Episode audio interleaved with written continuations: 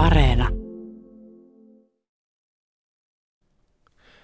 Länsimaisen historiankirjoituksen isänä pidetään antiikin kreikkalaista nimeltä Herodotos, joka eli 400-luvulla ennen ajanlaskun alkua. Suomalainen historian tutkija Krista Steinby on selvittänyt, kuinka Herodotos tutki historiaa lähes 2500 vuotta sitten. Olen Jakke Holvas, tervetuloa kuuntelemaan Kulttuuri Ykköstä.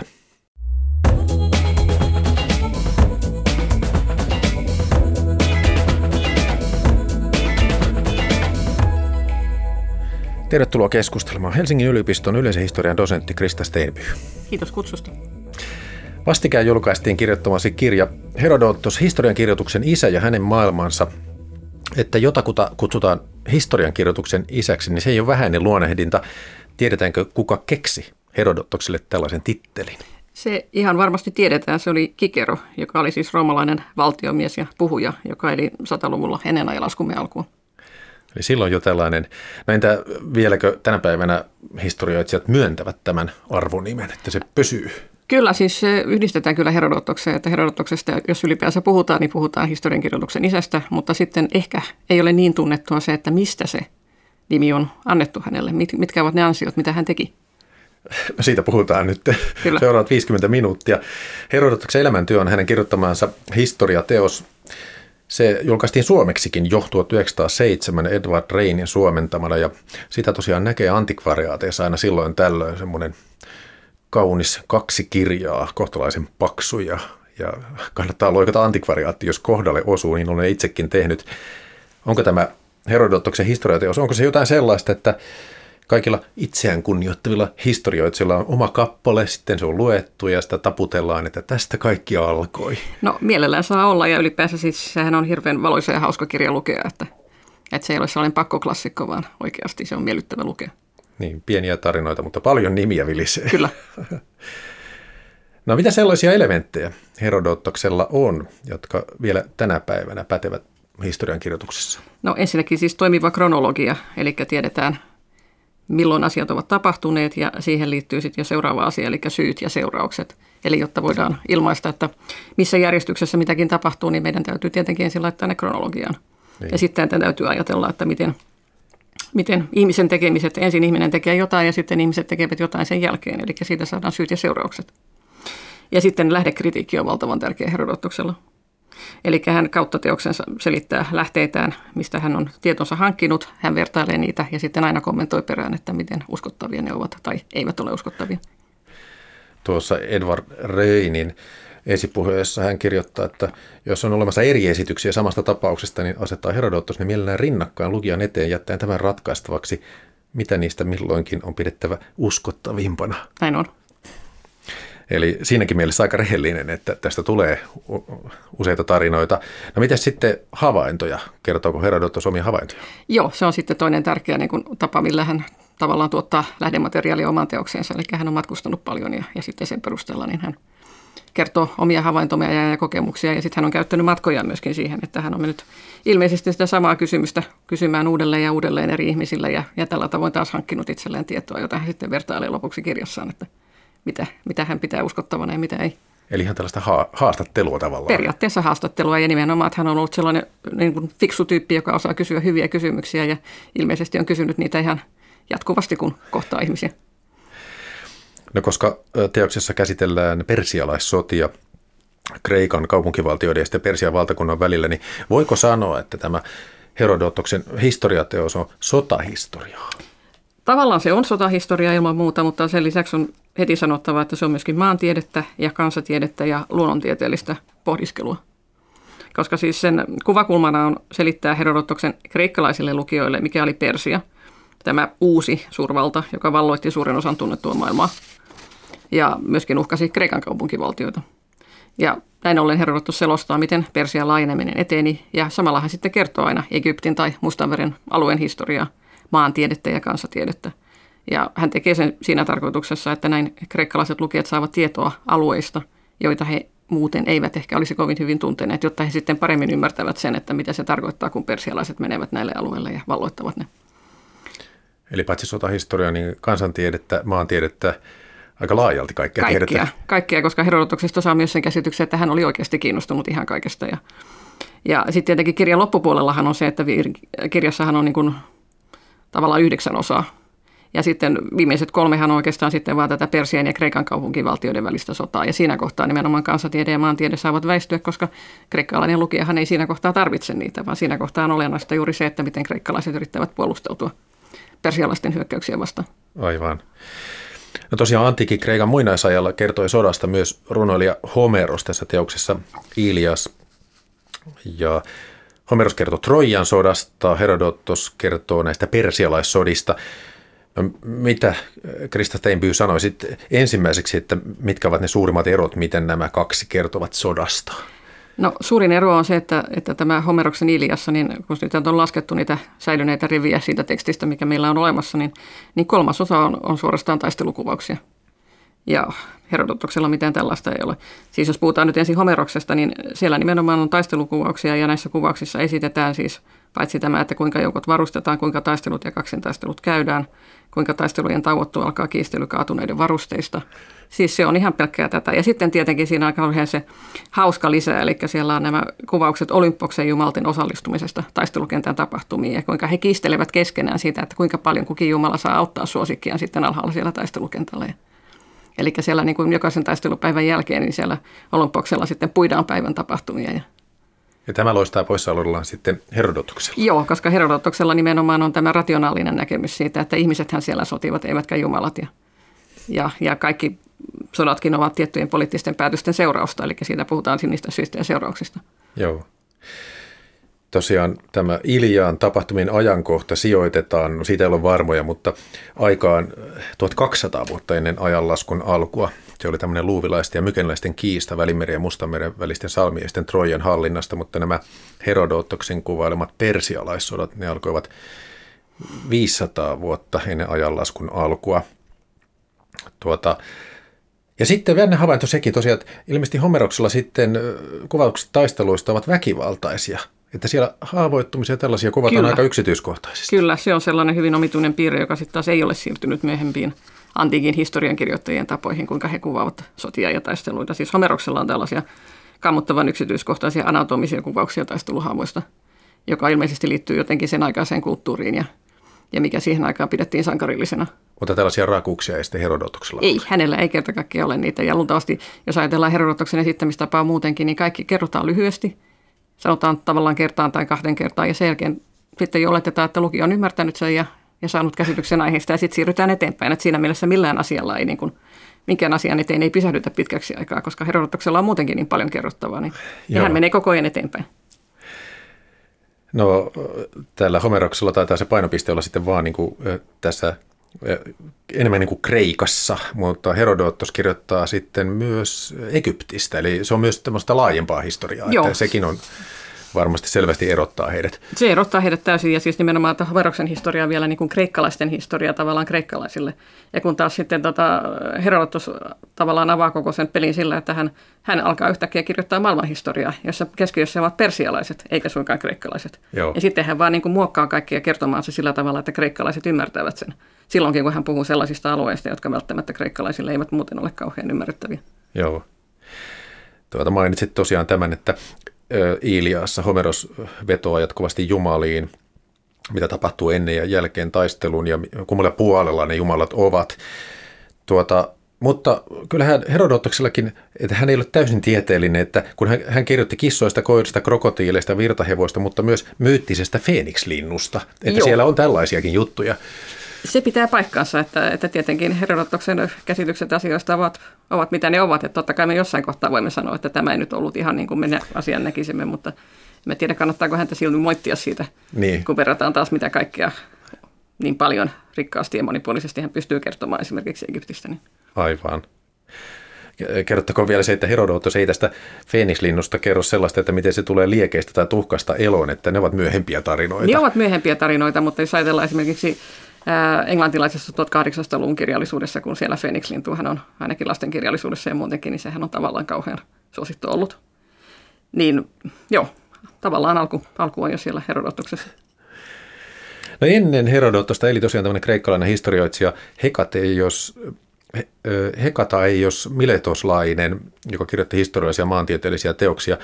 Niin Herodotos ilmeisesti teki sitten jotain toisin, koska tätä Hekataiosta ei kutsuta historiankirjoituksen isäksi. Ei. Siis sota, jos puhutaan siitä, että mikä on Hekataioksen ja, ja Herodotoksen suuri ero, niin äh, siis mikä heillä on yhteistä, niin se on tietenkin se, että he molemmat ovat matkustaneet paljon ja kirjoittaneet siitä matkoistaan. Ja meillähän ei ole siis Hekatajoksen tekstiä säilynyt muuta kuin jonain fragmentteina. Että siinä mielessä niin me emme pysty tekemään mitään kohtuullista vertailua Aivan.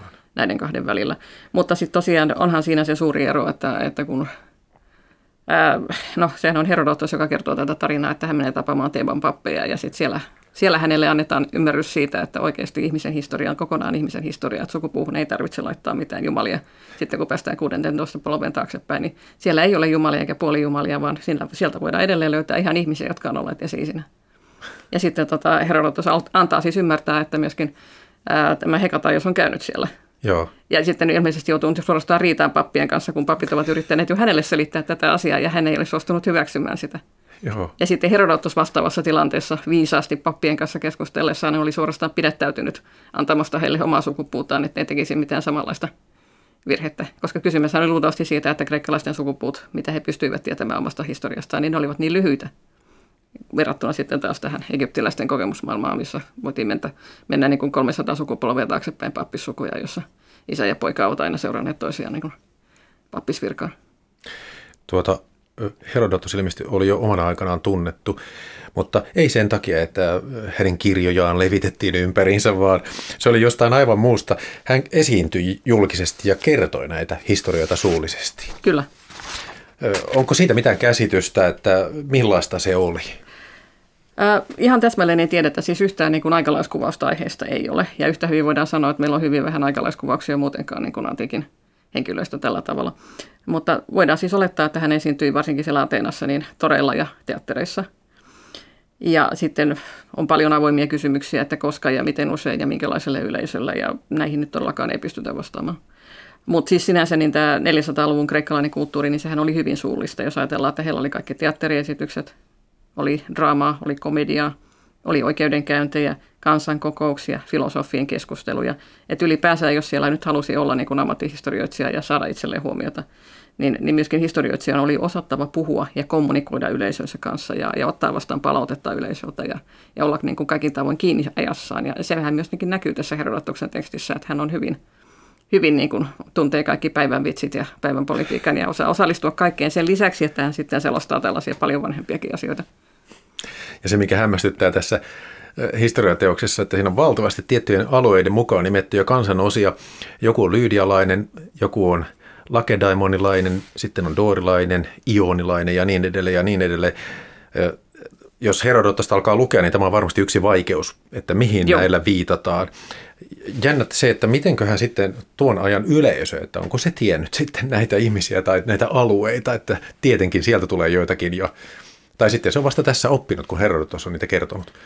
Sitä on vaikea ihan täsmälleen sanoa, mutta siis heillä on ainakin voinut olla stereotyyppisesti selvillä se, että atenalaiset tietävät suurin piirtein, minkälaisia olivat spartalaiset, ja spartalaiset tietävät suurin piirtein, minkälaisia olivat atenalaiset. Ja se on sitten toinen asia, että miten paljon oikeutta tällainen käsitys tekee sille kansalle tai kaupunkilaiselle, jota sillä tavalla kuvataan. Mutta Joo. Ja sitten tietenkin täytyy ajatella, että mitkä olivat matkustusmahdollisuudet, että rannikkokaupunkien asukkaat kahden eri rannikkokaupungin välillä tietenkin tunsivat toisensa paljon paremmin ja tapansa paljon paremmin kuin taas, jos puhutaan siitä, että olisi jotakin sisämaan kaupunkeja, joista ylipäänsä matkustaminen ja liikkuminen oli vaikeampaa. Krista Steinby, olet siis kirjoittanut kirjan Herodotos, historian kirjoituksen isä ja hänen maailmansa. Yksi tosiaan tämän kirjan ansio on se, että se näyttää kuinka laajalla maantieteellisellä alueella – Herodotos toimi, ehkä laajemminkin antiikin kreikkalaiset. Usein puhutaan vain, sanotaan Ateenasta, ja siellä vaikutti sitten Sokrates ja Platon. Niin miten laajasta maantieteellisestä alueesta Herodotos kertoo?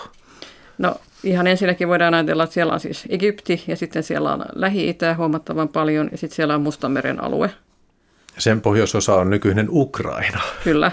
Ja sitten tota, voisin erikseen mainita, että Herodotoksella on lyhyesti kerrottuna myöskin erästä 600-luvun egyptiläisestä faaraosta, joka on lähettänyt laivastoretkikunnan purjehtimaan Afrikan ympäri. Eli siis se vain kertoo siitä, että siinä aikana ylipäänsä oltiin valtavan kiinnostuneita myöskin maantieteestä ja, ja ottamaan selvää asioista. Toisaalta kirjasi myös Herodotus muistuttaa persialaisten laajasta vallasta. Oli jännittävää huomata tämmöinenkin, että Egypti oli persialaisten vallassa yhteensä yli 200 vuotta. Tämmöisiä hämmästyttäviä tietoja. Historian kirjoituksen isä Herodotos on aiheena tässä Kulttuuri Ykkösessä. Herodotos eli 400-luvulla ennen ajanlaskun alkua, mutta tämä on suora lähetys vieraana Krista Steinby. Jakke Holvas juontaa.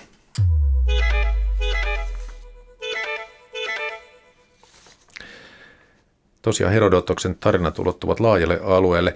Osa hänen kertomuksistaan tulee kuulopuheista, mutta missä hän matkusti, siis nykytiedon valossa? Mitä on voitu varmentaa?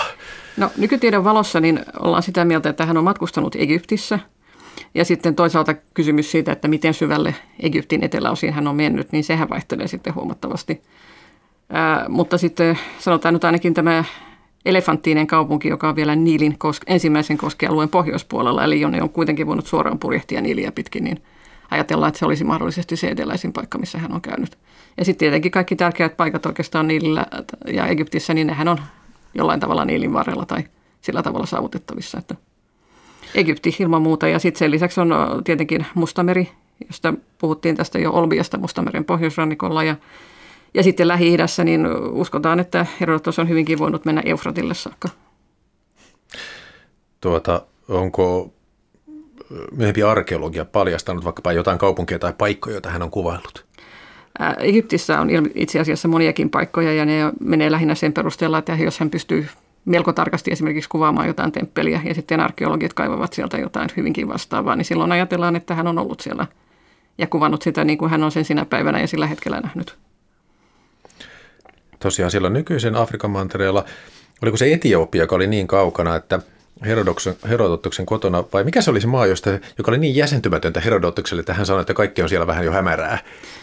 Ää, mikähän se nyt sitten mahtaa olla? No Etiopia nyt on yksi tällainen asia, mistä niin kuin kreikkalaiset ajattelivat, että kun se oli tarpeeksi kaukana etelässä, niin, niin se oli sitten tarpeeksi kaukana etelässä. no entä miten Herodotus matkusti paikasta toiseen? Hän on matkustanut tietenkin laivoilla mahdollisimman paljon, eli jos puhutaan Välimerestä, niin siellä tietenkin rannikkopurjehdusta pitkin. Hän on luultavasti mennyt itäisen Välimeren rannikkoa pitkin alas etelään, kun hän on mennyt Egyptiin, ja sitten siellä hän on mennyt Egyptin suistoon, luultavasti sillä aluksella, ja sitten siellä suistossa on vaihdettu pienempään alukseen, sellaiseen, joka sopii paremmin jokiliikenteeseen, ja sen jälkeen hän onkin ollut jo vapaa kulkemaan ja seikkailemaan Niilillä. Minkä takia muuten rannikkopurjehdusta, miksi ei menty sanotaan vaikka Välimeren yli tai Mustanmeren yli? Sitä yleensä antiikin aikana vältettiin tekemästä ihan sen takia, että se ei ollut turvallista. Siis jos tulee jotain myrskyjä tai muita odottamattomia tilanteita, niin jos ollaan rannikon lähellä, niin päästään aina turvaan. Ja sitten siinä oli myöskin se, että, että rannikon maamerkkejä katsomalla niin voitiin aina tietää, missä ollaan ja tunnistaa paikat. Ja sitten myöskin se, että ainahan piti myöskin päästä hakemaan ruokaa ja juomavettä ja lepoa ja kaikkea tällaista, niin sitä varten käytettiin rannikkoja purjehduksen apuna. Krista Steinby tuossa kirjassa äh, kerrotaan, että siellä oli tämmöisiä kymmensoutu tai viisikymmentsoutu laivoja. Siinä on keskellä masto ja suorakaiteen muotoinen purje. Sitten mennään jokia pitkin, Eufrat ja Tigrisjoet ja, ja myös tämmöisiä kanavia pitkin. Ja sitten oli alavirtaan liikkuvissa aluksissa oli kivi, joka laahasi pohjassa ja piti laivaa suunnassa. Mielenkiintoisia teknisiä tietoja tällaisia. Joo, ja sitten mielenkiintoista siinä on nimenomaan se, että arkeologit ovat juuri löytäneet tällaisen. Se on nyt 2019 julkaistu se kaivausraportti nimenomaan Niililtä, että, että siellä on ollut tällainen kuormalaiva, josta on, on pitkään ihmetelty, että kun Herodotoksella on kuvaus siitä, että onko tämä nyt totta vai onko tämä tällainen, tällainen Herodotoksen kohta, jota ei voida pitää uskottavana. Mutta nythän kaikki näyttää täsmäävän aika hyvin toisinsa, kun, kun on löytynyt tämä oikea laiva. Siis toisaalta minkälainen se oli? No siis se on ollut sellainen promu, siis sen, se mitä siitä arkeologisesti nyt tiedetään siinä kuvien perusteella, mitä olen nähnyt sitä, niin siis siinä on niin kuin lankut rinnakkain ja sitten siinä on hyvin leveä tietenkin, koska se on tarkoitus lastata täyteen tavaraa. Ja sitten siinä on ollut ilmeisesti joku, joku järjestely siitä, miten sen perässä niin kulkee tämä kivi, joka, niin. joka pitää sitä suunnassa. Ja se edellyttää myös sitä, että pitää olla hyvä virta. Totta. Hyvä virtaus, jotta se toimii niin. Ja sitten siellä on ollut joku pieni peräsin, joka, joka on jollain tavalla isketty sen, sen promun pohjan läpi ja kirjassasi on myös maininta, se oli häkellyttävä tieto, että Herodotoksen ajan laivat olisivat voineet kuljettaa jopa 112 tonnin taakkoja. Onko tämä kanssa arkeologian löydöksistä päätelty arvio? Joo, siis arkeologithan pyrkii myöskin katsomaan, mikä on sen sellaisen laivan kantavuus, minkä he ovat löytäneet. Ja juuri tästä kyseisestä laivotyypistä, niin siitä on ollut ilmeisesti hyvin monia erikokoisia versioita olemassa, että, että se Herodotoksen kuvaama on eri kokoa kuin se, mitä arkeologit ovat löytäneet. Niin. Mutta yhtä kaikki, koska se rakenne on sama ja siinä käytetään akasialankkuja, jotka olivat tyypillisiä juuri Egyptissä ja niin edelleen. Niin.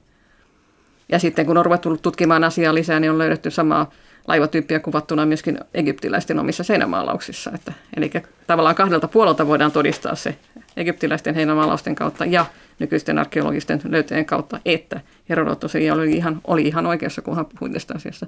Hämmästyttävää kestävyyttä, kun nykyisinkin maalikkona ihmettelee näitä teräslaivoja, jossa on valtava määrä kontteja, niin, niin jos jo tuohon aikaan 112 tonnia, niin kyllä se on iso. No jos osa Herodotoksen näistä kertomista kauaksi sijoittuvista tarinoista perustuu kuulopuheisiin, niin mistä sitten nykyhistorioitsija tietää, että Herodotos kävi siellä paikalla? Ää, no siis... Tässä mainittiin jo, että sit jos arkeologit olivat löytäneet jotain temppeleitä, joita hän oli Juh. nähnyt, niin Juh. se oli ainakin yksi. Onko, onko muita tämmöisiä varmentamistapoja ollut?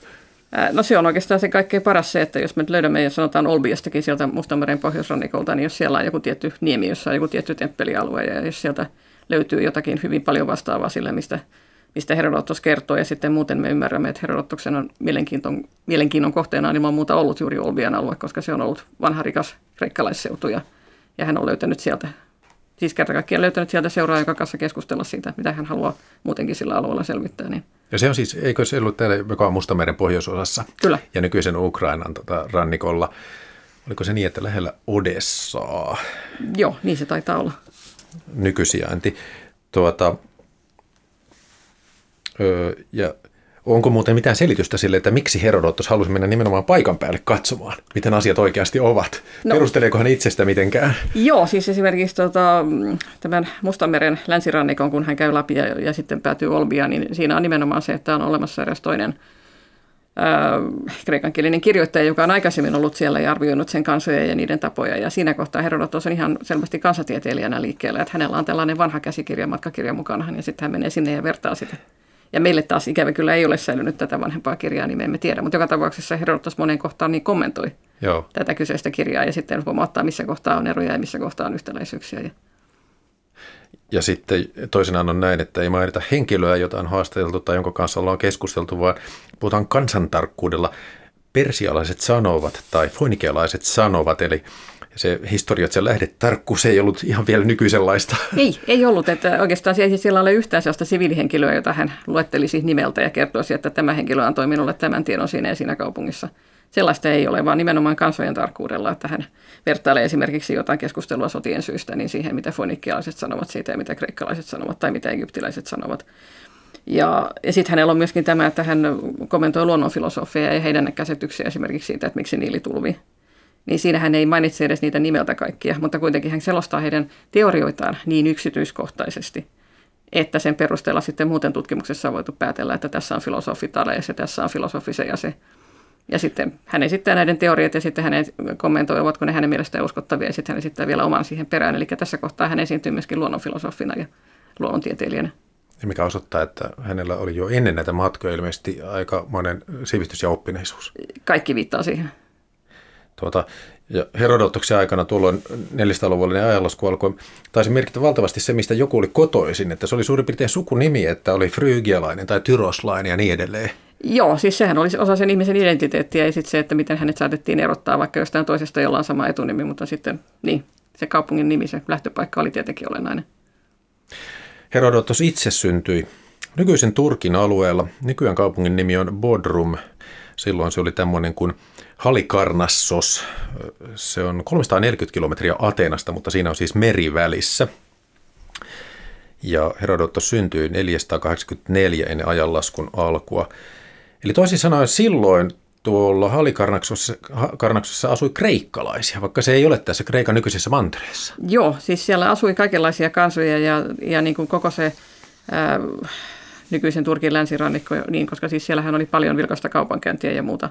Niin siellähän oli hirveästi siis sitä, että ihmisiä tulee sinne muualta ja sekä avioliittoja ja, ja kaikenlaista, että siinä mielessä niin se kansan määritteleminen on aika, aika monimutkaista itse asiassa. Ja, ja, ja nimenomaan jos puhutaan nyt Miletoksestakin siellä Jonian rannikolla juuri, niin se, että miksi Miletoksesta tuli sellainen älyllinen keskus, joka tuotti kaikki nämä filosofit Tales ja, ja, ja sitten Hekatajoksen ja kaikkia näitä muita, niin sehän johtuu juuri siitä, että siellä on ollut niin paljon ihmisiä eri puolilta silloista maailmaa, jotka kommunikoivat keskenään ja vaihtavat mielipiteitä ja väittelevät. Ja, ja, ja se on ollut se, niin kuin se älyllinen pohja, mistä sitten syntyy myöskin uutta ajattelua.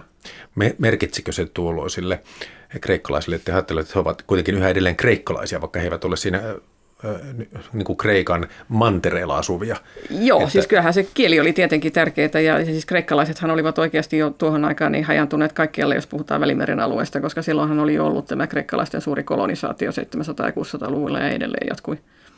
Niin, niin siinä mielessä niin kreikkalaisia kolonioitahan oli Italiaa myöten ja, ja, ja, ja sitten Mustameri sen alueella, siellähän oli paljon kreikkalaiskolonioita, että siinä mielessä niin kreikkalaiset asuivat siellä, missä katsoivat parhaaksi asua ja, ja silti noudattivat niin kuin yhteisiä uskonnollisia tapoja ja, ja kaikki olympian kisat oli ja muut oli, olivat tärkeitä ja, ja Delfoin orakkeli ja, ja näiden puoleen aina käännyttiin kun tarvittaessa.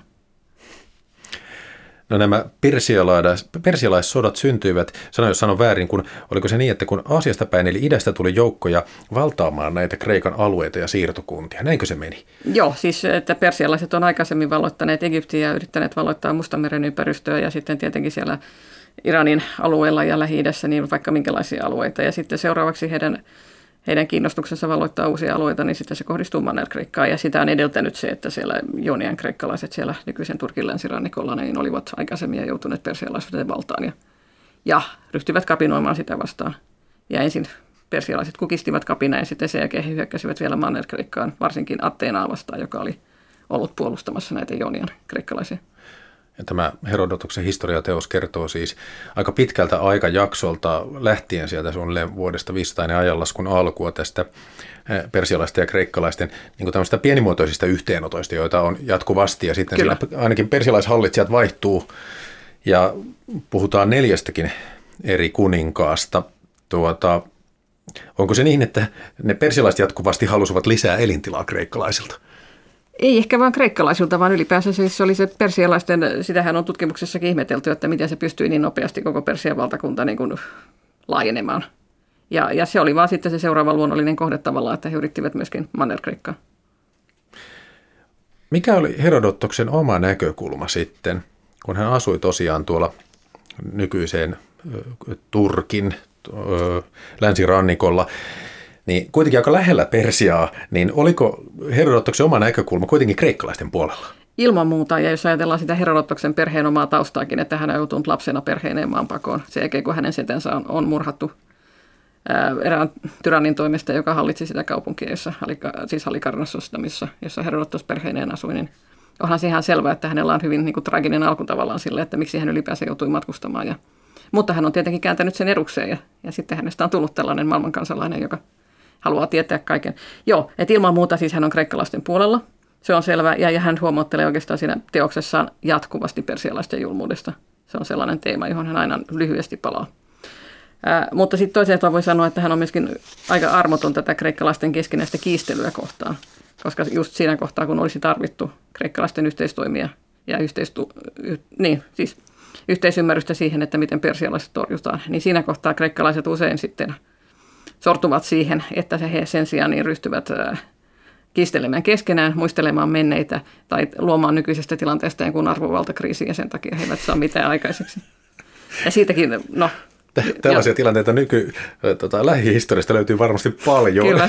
Tyyliin EUn yhteistyökyvyttömyys. Tuota, No mutta miten onko sitten persialaisilta säilynyt historian kirjoituksia noista samoista ajoista persialaissodista, että ovatko ne tyystin erilaisia? No se on sitten se ongelma, että meillähän ei ole, niin kuin, siis mehän esiinnyydessä, me, mehän joudumme lukemaan vain Herodotosta, koska siellä persialaisten puolella ei ole harrastettu samanlaista kertovaa historiaa, että heillä ei ole Herodotoksen kaltaista henkilöä, joka olisi kirjoittanut. Entä sitten nyky-Persian alueella asuvat, sanotaan jos mennään sinne Iraniin, Irakiin ja tälle, ehkä Turkkiinkin, niin onko sieltä tullut sitten historioitsijoita, jotka nykyään kirjoittavat, että Herodotos oli karmean yksipuolinen? En pystyisi ihan suoraan sanomaan tuohon kysymykseen. Joo. Tuli mieleen vaan. No Herodotos malttaa tosiaan kuvata näitä pers- persialaishallitsijoiden vaiheita. Siellä hallitsijoina on Kyros, Kambyses, Dareios ja Xerxes. Ja katsoin, että Kyros aloitti sillä, että sai Mesopotamian, Syyrian, Palestiinan, Persian vallan alle ja jokainen sitten teki näitä omia manöverejään. Tuota, mutta tämä, tämä Persian kuninkaana hallinnut Kambyses näyttäytyi Herodotukselle esimerkkinä johtajana, joka ei osannut oikein kunnolla suunnitella sotaretkeä. Kerrotko, miten hän teki sen ja mikä siinä epäonnistui? Joo. No siinä on ensinnäkin ilmeisesti kysymyksessä se, että Herodotuksella on kerrankin tämä lähdekritiikki pettänyt ja hän on, hän on saanut väärää As. tietoa, jossa on paneteltu tätä Kambysesta oikein kunnolla ja jostain syystä Herodotus on tässä kohtaa sitten uskonut sen. Ja ja vaikka sen lisäksi Herodotus antaa paljon myöskin ihan oikeaa ja järkevää tietoa Kambysen ajasta, niin – niin, siis tämä sotaretki etelään, niin sehän on siis sitä, että, että Kambyses on jo valloittanut Egyptin Persialle. Joo. Ja sitten sen jälkeen hän haluaa mennä vielä etelämmäksi, koska siellä on nämä Kartumin ja Meroen vanhat ja rikkaat kaupungit, jotka kiinnostavat. Ja josta me muuten tiedämme, että sitten seuraavien ää, persialaiskuninkaiden aikana, niin sieltä on tullut myöskin verotuloja Persialle. Eli Kambysen on täytynyt olla siellä joukkoinen ja saavuttaa jotain, koska verotulot alkavat sen jälkeen juosta. Mutta joka tapauksessa niin, niin Herodotus kertoo tämän niin, että, että Kambyses mukaan lähti sinne täysin valmistautumattomana, ruokavarat loppuivat kesken. Ensin miehet söivät yrttejä ja sen jälkeen alkoivat syödä toisia. Ja vasta siinä kohtaa Kambyses mukaan ymmärsi tulla takaisin sieltä. Ja tämä onkin sitten osoittautunut tätä legendaksi, joka, Joo. no tästä nyt voi sitten tulkita, että, että kyllä Herodotos silloin oli aika puolueellinen, kun hän tota, tällaisen tulkinnan teki. Joo, siis kyllähän niin kuin mielellään siis sanotaan tämä itämaisten hallitsijoiden despotismi, niin Xerxes on myöskin sellainen, josta hän antaa hyvin huonon kuvan. Ja, ja jos nyt vielä puhutaan Kambysestä, niin hän, hän suorastaan esittää tämän, että hän olisi mielipuoli siis tähän tyyliin. Ja, ja siitä on seurannut se, että antiikin maailmassa niin, niin Kambysestä pidettiin, niin kuin, tai Kambysella oli hyvin huono maine. Mutta ilmeisesti aika lailla aiheettomasti, koska meillä on niin paljon muita lähteitä, joista me voimme kuitenkin rakentaa hyvin järkevän kuvan siitä, mitä Kambyses teki. Ja se, että Kambyses tulee tuonne, siis Arabian aavikon läpi tulee, tulee Egyptiin ja, ja arabiheimot järjestävät hänelle vettä ja hänen sotajoukkoille ja sitten hän valloittaa Egyptin niin, että Egyptin laivasto esimerkiksi ei lainkaan lähde häntä vastaan, vaan päinvastoin Egyptin laivaston komentaja loikkaa persialaisten puolella ja Joo. Ja siis kaikkia tällaisia tapauksia on vaikka kuinka paljon löydettävissä, ja nehän päinvastoin viittaavat siihen, että, että Kambyses oli hyvin organisoitu. Ja hän tiesi, mitä hän teki, ja hän osasi katsoa asioita eteenpäin, ja jopa niin, että hän osasi haistella Egyptin poliittista tilannetta ennen kuin hän lähtee sinne. Näin on tehty arvon palautus persialaishallitsija Kambysekselle, joka syntyi tosiaan 529 ennen ajanlaskun alkua. Anteeksi, saanko mä korjata siis 529, se on se hänen hallituskautensa. Ai niin onkin jo, se niin. oli se hänen hallituskautensa 529-522, eli hän on syntynyt siis siitä varmaan noin 30 vuotta aikaisemmin. Suurin piirtein. Tuota, tuota, yksi näistä persialaishallitsijoista oli Dareios. Löysin muuten hauskan anekdootin tällaisen, että Dareios halusi kiihkeästi tutustua filosofi Herakleittokseen ja Dareios pyysi Herakleittosta luokseen ja lupasi tälle etuoikeutetun asema ja loistokkaan elämän, ja siihen filosofi vastasi, että vierastan loistokkuutta, joten en voi saapua persialaisten maahan, tyydyn siihen vähän, mikä on oman mieleni mukaista. Tämä tuossa Diogenes Laertiuksen teoksessa merkittävien filosofien elämä ja opit. Eli, mutta tämä on ehkä esimerkki siitä, että persialaishallitsijat olivat myös hyvin uteliaita siitä kreikkalaista viisaudesta ja halusivat sitä luokseen. Että vaikka puhutaan persialaissodista, niin se tiedonvaihto oli jatkuvasti kuitenkin päällä.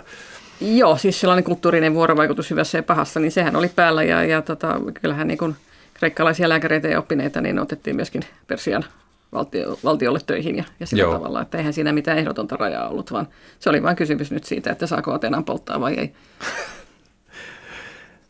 Tämmöisenkin tarinan löysin tuolta historiateoksesta, kun persialaisylimykset haluaa tämän Dareioksen johtoa, niin he päättävät valita kuninkaan tällä tavalla, että se, jonka hevonen ensiksi hirnuisi, kun he auringon noustessa olivat astuneet hevosen selkään etukaupungissa, niin oli saapa kuninkuuden. Ja sitten Darejoksen tallirenki toi Darejoksen oriin lähelle, tuon orin, sen lähelle toi, toi tällaisen lempitamman. Siitä seurasi se, että Darejoksen ori hirnui ensin, ja näin Darejoksesta tuli Persian suurkuningas. Eli tämmöisiä herkullisia pieniä juttuja siellä on, on. Herodotoksella. En tiedä, pitääkö tämäkään paikkaansa. Niin, montako arkeologia tarvitaan selvittämään tämän totuudenperäisyys? Totta. Kanava on Yle Radio 1, kuuntelette ohjelmaa Kulttuuri 1, jossa aiheena on historiankirjoituksen isä Herodotos. Täällä vieraana Krista Steinby, Jakke Holvas juontaa.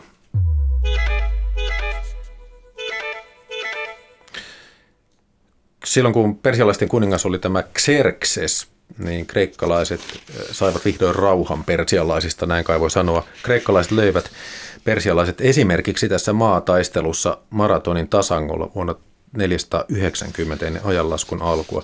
Silloin persialaisten komentajana oli tällainen kuin Datis, ja sitten persialaiset vetäytyivät. Tämä maratonin taistelu, minkä verran tästä taistelusta tiedot perustuvat Herodotokseen? No Herodotoksella on ihan hyvä kuvaus siitä, nimenomaan yhtenäinen taistelukuvaus siitä, mitä maratonilla maratonin taistelussa on tapahtunut. Ja se on siinä mielessä merkittävää, että jos luetaan enemmän näitä antiikin aikaisia, antiikista tulevia taistelukuvauksia, niin niissä on monta kertaa kaikenlaista katkonaisuutta tai että kuvakulma muuttuu kesken kuvauksen tai että sieltä puuttuu jotain olennaista. Mutta tämä on, on itse asiassa sellainen ehjä kokonaisuus. Ja, ja siellä on siis aluksi tätä, Herodotus selostaa tätä atenalaisten sotapäälliköiden keskustelua ensinnäkin siitä taistella vai ei. Sitä jatkuu ilmeisesti muutama päivä. Siis koska maratoniin on jo laskeutunut maihin sitten tämä persialaisten laivasto ja, ja sotajoukko.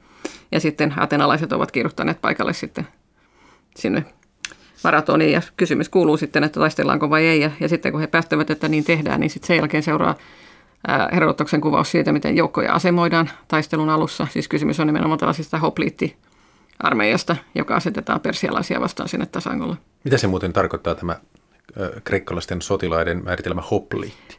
Hopliitti on siis tällainen raskaasti aseistettu jalkaväen sotilas, kansalainen, jonka kunnia ja velvollisuus on itse kustantaa varusteensa ja sitten tarvittaessa puolustaa maataan erilaisia tilan, erinäisissä tilanteissa. Ja hänellä on siis aseena keihäs ja lyhyt miekka ja sitten toisaalta hänellä on pyöreä kilpi, kypärä, rintapanssari ja säärisvoijukset. Ja ne ovat sellaisia, miten sitten sanoisin, kevyitä ja raskaita yhtä aikaa, koska taistelussa piti joka tapauksessa edelleen pystyä juoksemaan pitkin taistelukenttää, siis joko jahdata vihollista, joka pakenee, tai sitten itse juosta karkuun. Eli se on ollut äärimmäisen raskasta toimintaa tietenkin.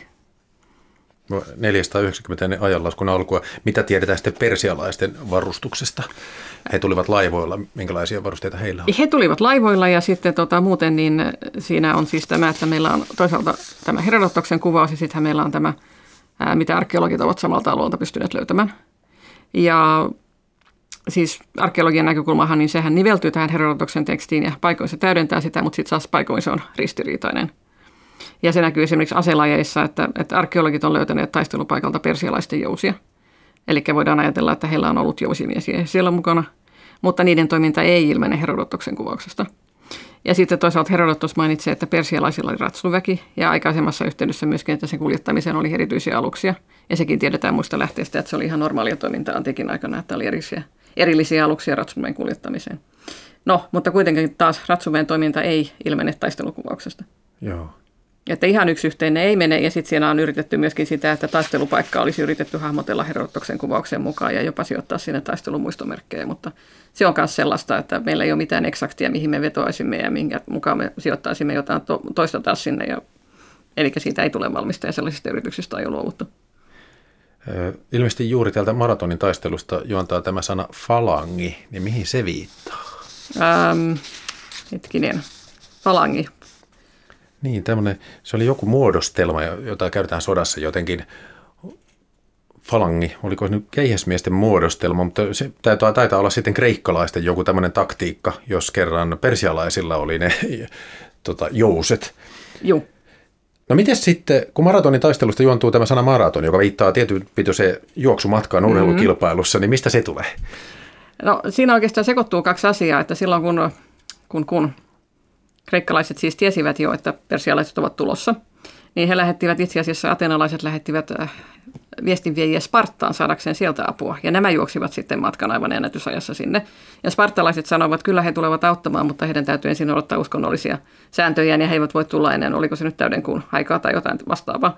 Ja minkä takia he itse asiassa saapuivat paikalle vasta sen jälkeen, kun atenalaiset olivat peitonneet spartalaiset, ja he kävivät vain katsomassa sitä kaatuneiden kasaa ja kiittivät atenalaisia ja lähtivät takaisin kotiin. Ja ajattelen nykyään käytetään spartalaista sanaa, kun joku kestää kauheasti ja on, on ikään kuin sietää paljon vastoinkäymisiä. Hän on spartalainen, mutta niin. tässä maratonitaistelun tapauksessa spartalainen oli pikemminkin myöhässä taistelupaikalle tullut ihminen.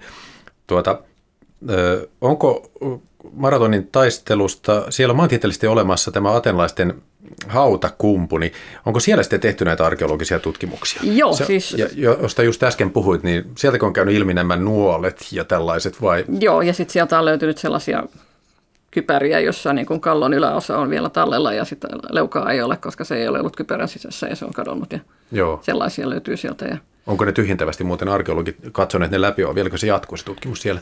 Mä en tarmaan niin täsmälleen sitä tilannetta tiedä, mutta siis sanotaan, että nämähän on hyvin vanhoja tutkimuksia jo, mitä siellä on tehty, tai olla 1800-luvun puolelta. Että totta kai olisi ehkä aihetta kaivaa uudelleen, koska Joo. siitä tuloksestakin on sitten eriäviä mielipiteitä, että onko tämä nyt tyhjentävästi se niiden 192 atenalaisen hauta, jota Herodotos väittää, että siellä on, vai onko tämä nyt taas sellainen, jossa on tavallaan arkeologia ja historia laitettu vähän turhan tarkasti yhteen, että sitä ei tiedetä.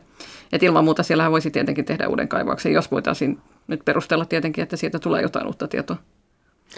Ja sekin on ilmeisesti jäänyt epäselväksi, että tuota, persialaisten päällikkö tuolla sodassa Datis, että kuoliko hän maratonissa. Herodotto sanoi, että hän selvisi hengissä, mutta onko siitäkään mitään varmuutta? En lähde sanomaan siitä enempää. No maratonitaistelu oli vain yksi voitto. Pystytkö sinä päättelemään, sanotaan Herodotokselta tai muista historian kirjoista sitten, että miksi Persia ja kuningas Xerxes lopulta luopui kreikkalaisten nojertamisyrityksestä? Joo, se on laaja kysymys. Ja siinä on siis ensinnäkin se, että me tiedämme kovin vähän Xerxeen kauden loppuajasta, koska siis hän eli ja hallitsi vielä toistakymmentä vuotta tämän kreikkalaisille kärsityn tappion jälkeen. Ja sikäli kun tiedämme, niin hän siis vetäytyi sinne Persian valtakunnan ydinalueelle – ja oikeastaan Herodotoskin kertoo siitä loppuajasta kovin vähän, ja sehän johtuu siitä, että Herodotoksen kirja loppuu siihen, kun persialaiset lyödään ja, ja kreikkalaiset saavat vapautensa. Ja, ja näin ollen Herodotoksen työ on tehty, ja hänellä ei ole enempää kerrottavaa. Vaikkakin se johtaa juuri siihen, että sen kauden kuvauskin loppuu kesken. Mutta tota, miksi? No voisi ajatella, että siellä on ollut kuitenkin liian suuret tappiot. Voisi ajatella, että ehkä liikaa upseeristo on kaatunut, liikaa kalusto on tuhoutunut. Ennen kaikkea ajattelisin, että jos ongelmana on ollut laivojen saaminen, koska siis Persiallahan maavaltiona sillä hän ei ollut omaa laivastoa, vaan se otti niitä ennen kaikkea Foinikkiasta. Jopa niin paljon, että Herodotos kutsuu Persian laivastoa tietyissä kohdissa foinikkialaiseksi laivastoksi. Ja sitten se toinen tärkeä kohta, mistä laivoja saatiin, niin se oli Egypti. Ja voi tietenkin ajatella, että jos tätä kalustoa on tuhoutunut liikaa, niin on ehkä ollut vaikeaa päästä sitten uudelleen liikkeelle. Ja sitten kuitenkin nämä persialaisten kaksi toteutunutta sotaretkeä Kreikkaan, siis Darioksen ja Xerxen toimesta, niin ne oli kuitenkin perustuneet laivaston käyttöön. Siis siinä, että Darius tulee Aigeian meren poikki ja sitten rantautuu Eretriaan ja, ja Attikaan, missä sitten käydään tämä maratonin taistelu.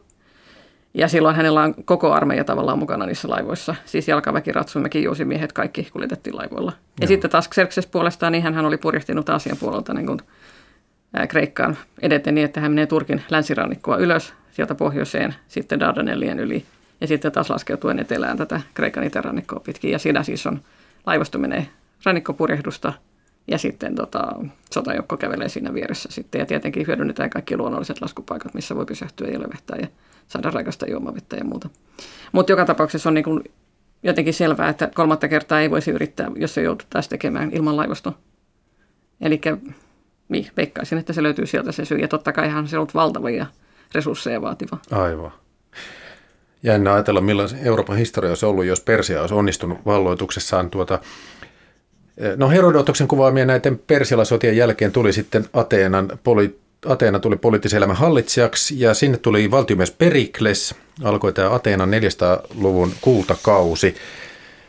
Ja silloin ilmeisesti Herodotus luki siellä Ateenassa ääneen näitä historiateoksen tuotoksia.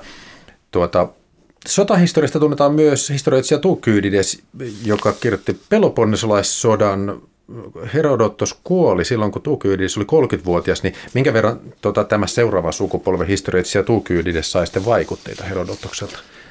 Itse asiassa aika paljonkin, mutta Tukydides halusi kuitenkin olla oma itsenäinen henkilönsä, joka tekee omalla linjallaan töitään. Ja, ja Tukydides muun muassa kirjoittaa omassa teoksessaan, että, että hänen työnsä on tarkoitettu kestämään aikaa – eikä se ole mikään palkintokirjoitus, joka kuullaan ja unohdetaan. Oliko tämä vinoilua Herodotukselle? Ehdottomasti vinoilua, koska Herodotus oli niin kuuluisa siellä, että, että atenalaiset komediakirjoittajat niin kirjoittivat hänen hahmonsa jollain tavalla mukaan näytelmiin. Se vinoilivat sillä ja sitten Tukydides kirjoittaa tällaista.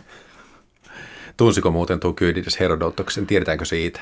Ei, mitään varmaahan siitä ei voida sanoa, mutta ainakin maineen tunsia ja työn sisältöä tunsia ja sillä tavalla. Ja, ja siis jos nyt puhutaan Tukydidestä vielä, niin onhan siinä tietenkin se, että hänelläkin on kronologia, syyt ja seuraukset ja lähdekritiikki. Eli siinä mielessä se sama niin kuin ajattelu siitä, että miten kerrotaan historiallisista tapahtumista, niin, niin se jatkuu. 400-luvulla ajanlasku alkoi tosiaan Atena kukoisti. Silloin rakennettiin tuo Parthenonin temppeli, oli kuuluisat näytelmäkirjailijat Aiskilos, Sofokles ja Euripides. Ja kuitenkin ilmeisesti Herodottos pärjäsi puhujana näihin taitaviin tragediakirjailijoihin verrattuna, vaikka sitten hänelle vinoiltiin komediassa. Joo, sieltä se vaikuttaa ja siis ilmeisesti tästä voi ajatella niin, että Herodotoksen on myöskin täytynyt olla tällainen niin kuin älyllisesti joustava ja, ja osata keskustella ja, ja ymmärtää päivän asioita. Ja ihan siis sen takia, että hän pysyy mukana siinä kyydissä, koska Atenassa on ilmeisesti ajateltu paljon ja lujaa. No miten muuten Herodotoksen oma kirjoitustyyli, tämä historiateos on aikamoinen järkäle. Tuota, onko Krista Steinby sinun mielestäsi Herodotos sanotaan hauska? Onko hänellä tämmöisiä palkitsevia yksityiskohtia lukijalle tai onko hänen kertomissävyssään jotain viehkoa? Joo, no ensinnäkin Herodotuksesta täytyy sanoa, että opin joka päivä jotain uutta, kun kirjoitin tätä. Että se oli siinä mielessä hirveän hauskaa. Ja siis Herodotuksellahan on huumoria. Että hän ei missään nimessä ole mikään kuiva, että äh, jos sallitaan yksi Herodotusvitsi tähän. Niin Herodotuksella esimerkiksi on tarina siitä, että miten persialaiset mukaan äh, laskivat miehistöä maajoukkojensa määrää. Eli he ottivat pitkän köyden ja sitten ajoivat joukon miehiä sen sisään ja katsoivat, kuinka monta miestä sen köyden sisällä pystytään laittamaan. Päästi se, päästivät selkeän ne miehet ulos, ottivat selkeän toisen joukon miehiä ja laittoivat senkin taas sen köyden sisään ja katsovat sen, pää, laskivat sen pääluvun siitä. Ja tällä tavalla edettiin. Ja sitten Herodotus sanoi, että tällä tavalla näitä miehiä oli kaksi miljoonaa ja mitä se sitten olikaan. Ja hän tietää sen kymmenen miehen tarkkuudella. Eli siis se vitsi on se, että, että tällä tavalla oikeasti laskettiin lampaita. Ja tämä on tietenkin täytynyt olla ratkirjan mukaista atenalaiselle yleisölle, joka saa kuulla, että heidän perivihollistaan kuvataan lampaina. Ja sitten nämä miehistöluvut myöskin, koska nehän ovat täysin tähtitieteellisiä. Että yhdessä kohtaa Herodotus sanoi, että niitä oli miljoona ja risat, ja sitten toisessa kohtaa hän sanoi, että niitä oli jo tosiaan kaksi miljoonaa ja, ja vaikka kuinka paljon. Ja, ja ne eivät hetkeäkään voineet pitää paikkaansa, mutta siinä on tietenkin se, että, että kun atenalaiset ovat saaneet lyödä persialaiset, niin se on tietenkin heille sitä hienompaa, mitä, mitä suurempia lukuja sieltä tulee mainitset tuossa kirjassasi, Krista Taimby, että Herodotos oli myös eräänlainen kansantieteilijä. Hän kuvasi kansojen tapoja. Ymmärsikö hän niitä, jos ei ollut tämmöinen kreikkalainen kulttuuri? Se oli sellaista valikoivaa ymmärtämistä, että hän, että hän siis, jos hän huomasi jotain, mikä ei ollut kreikkalaista, niin siitä hän kertoi, että se on poikkeavaa mutta se ei ollut sellaista poikkitieteellistä, että hän olisi ryhtynyt vertaamaan persialaisia ja egyptiläisiä ja vaikka fonikkialaisia tapoja toisiinsa. Siellä oli tämä esimerkiksi egyptiläisten suhde naisiin ja naisten asema. Se oli aika yllättävä. Ei, joo, se on aika yllättävä nimenomaan se, että Egyptissä hän huomasi, että naiset voivat käydä kauppa-asioilla ja käydä torilla ja hoitaa, hoitaa perheensä asioita, koska Egypti, tai siis kreikkalaisessa kulttuurissa hän oli tottunut siihen, että että, niin, että naiset ovat kotona. Eli siinä mielessä niin kuin nähtiin, että tavallaan egyptiläisten naisten asema oli parempi. Saivat olla julkisella paikalla ja käydä kauppaa. Kyllä. Mutta Herodotos ei tuomitse, hän vain kuvaa tämän. Ei, ja nimenomaan siis Herodotus kaikessa, että minusta se on kauhean miellyttävää, että silloinkin kun hän kuvaa sanotaan kreikkalaisten ripuraa ja, ja heidän arvovaltakiistoja ja muita, niin, niin hän ei ole mikään tuomari siellä, vaan hän vaan yksinkertaisesti antaa faktoja ja sitten jättää lukijan ja kuulijan pääteltäväksi, mitä siitä pitäisi ajatella. Mm. No oliko siellä muita tällaisia hämmentäviä historiallisia kansantieteellisiä havaintoja, joita mieleesi jäi, kun luit, kun sanoit, että aina, aina no, silloin tällöin oppii jotain uutta? Sanoisin lähinnä, että koko teos, koska aina kun rupesin miettimään, että mitä kohtia Herodotoksen teoksesta otan itse omaan kirjaani, niin nehän piti sitten aina lukea ja selvittää ne taustat myöskin tutkimuskirjallisuuden kautta ja muuta. Joo. Ja siis sehän on vain, vain siis aivan hämmästyttävää, mille kaikille tieteen aloille hän on itse asiassa tunkeutunut, jos katsotaan asiaa nykynäkökulmasta. No miten sitten myöhäisempi Kreikka ja sitten roomalaisaika, niin millainen maine Herodotuksella oli siellä? Äh, Herodotuksella oli hyvä maine ja Herodotus oli koulujen opiskelumateriaali, jos ajatellaan vaikka Rooman valtakuntaa, niin siellähän nimenomaan se korkeampi opetus oli sitä, että paitsi opittiin latina ja latinan klassikot, niin sen lisäksi niin opittiin myöskin kreikan kieltä ja, ja kreikkalaista kirjallisuutta ja kreikkalaista kulttuuria. Ja siinä Herodotus on olennaisena sitten mukana. Eli vaikka Tukydides ja Aristofanes vähän vinoilivat hänelle, niin sillä ei ollut merkitystä sitten jälkimainen kannalta. Ei, vaan se vinoilu nimenomaan kertoo siitä, että miten tunnettu hän oli. No keskiajalla sitten kirjoitettiin käsin näitä kopioita Herodotoksen teoksista ja sitä kautta ovat tietysti säilyneet muutkin antiikin tekstit. Niin minkä verran näitä on säilynyt keskiajalta? Ää, no siis jos puhutaan Herodotoksesta, niin siitä on olemassa kahdeksan käsikirjoitusta.